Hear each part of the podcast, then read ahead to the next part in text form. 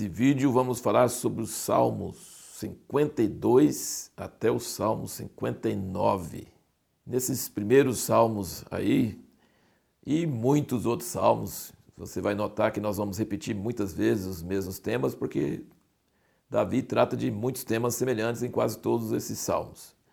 Mas um dos temas é sobre os ímpios, sobre os perversos. E esse assunto não é só da época dele, é de todas as épocas e hoje em dia parece que os ímpios se multiplicaram.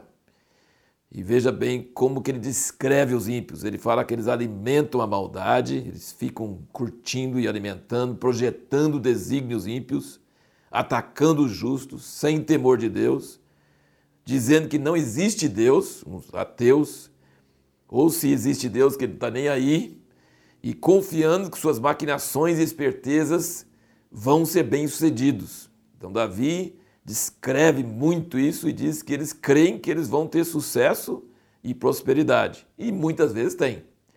Outra coisa que ele fala sobre os ímpios é que eles falam muitas mentiras e têm línguas afiadas.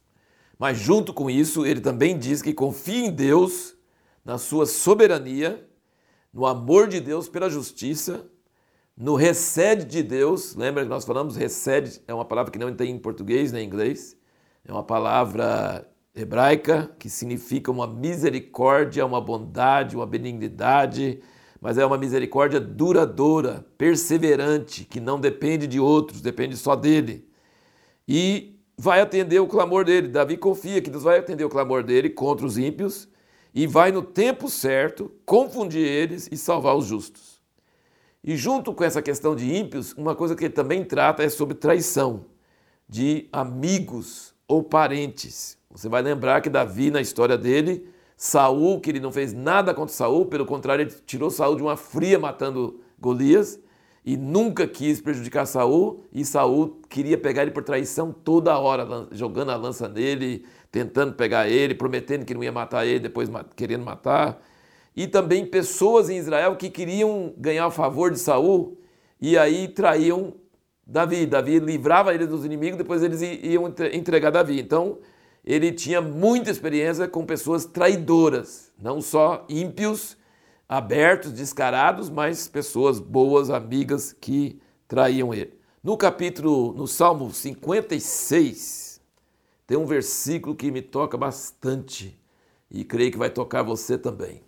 Ele diz aqui: Tu contaste as minhas aflições, põe as minhas lágrimas no teu odre. Não estão elas no teu livro? Então ele cria que Deus não deixa passar batido as nossas aflições. Quando nós somos afligidos, Deus está sabendo.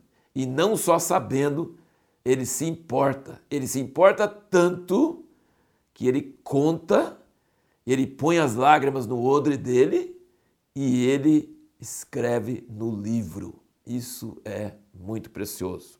Salmos 14 e o Salmo 53 são praticamente idênticos. Depois você pode olhar o Salmo 14 e 53 e são salmos curtos, mas mostra que não existe nenhum homem justo, nenhum ser humano é justo. Isso é repetido até no Novo Testamento falando que os, não existe mesmo um ser humano justo. Ele fala no versículo 3 a 53, desviaram-se todos e juntamente se fizeram imundos. No versículo 2 ele fala, Deus olha lá dos céus para os filhos dos homens, para ver se há algum que tenha entendimento que busque a Deus.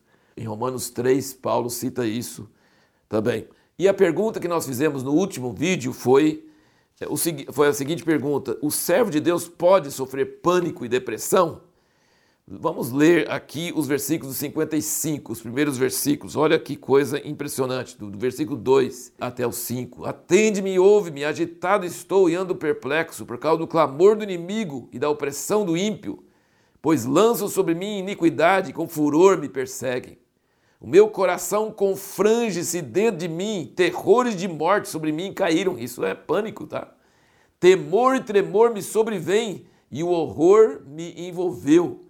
Pelo que eu disse, ah, quem me dera asas como de pomba, então voaria e encontraria descanso. Eis que fugiria para longe e pernoitaria no deserto. Então a resposta é sim.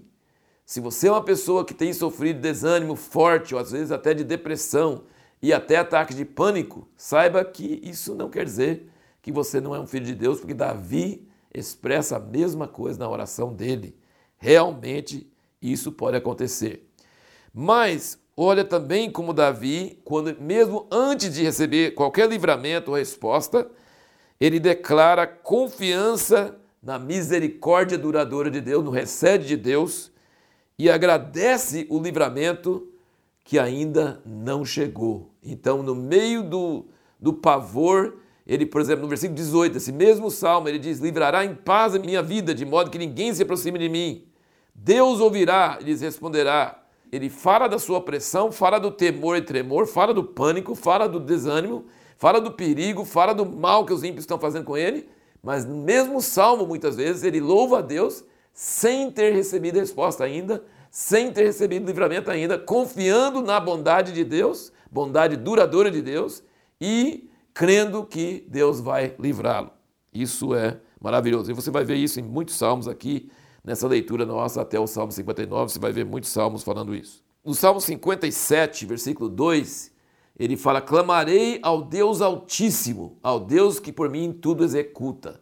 Às vezes a gente acostuma com esses termos, Altíssimo, e não entende o tanto que isso significa. Significa que se Deus é o Altíssimo, sabe que ele significa que ele está mais alto do que qualquer outro poder qualquer outro nome. Deus Altíssimo, a primeira vez que aparece na Bíblia isso, quando Melquisedeque foi falar com Abraão, lá em Gênesis. Deus Altíssimo, ele é mais alto que todo outro poder que existe no universo. Então isso pode nos dar esperança, porque se ele é mais alto, ele tem mais poder do que qualquer outro. Só que sendo Altíssimo, que ele comenta, agora veja no versículo 5, ele fala: Seja exaltado, ó Deus, acima dos céus, seja a tua glória sobre toda a terra. E no versículo 11, seja exaltado, ó Deus, acima dos céus, seja a tua glória sobre toda a terra. Isso é mais ou menos o refrão, o, o coro né, dessa, desse salmo, desse hino. Então, além de Deus ser altíssimo e não tem jeito de ficar mais alto, ele gosta que a gente exalta ele. E sabe o que é exaltar a Deus? É tornar ele alto. Ele já é alto mas ele gosta que a gente fala para ele: seja alto, seja levantado, seja exaltado. Então Deus é o Altíssimo e gosta que a gente torne ele mais alto. Não tem jeito de tornar ele mais alto, mas aqui na terra, entre as pessoas, na nossa própria mente, ele precisa ser exaltado também. Ele precisa ser altíssimo dentro de nós também. Ele é o Altíssimo que gosta que nós o tornemos mais alto. Isso é maravilhoso, tremendo.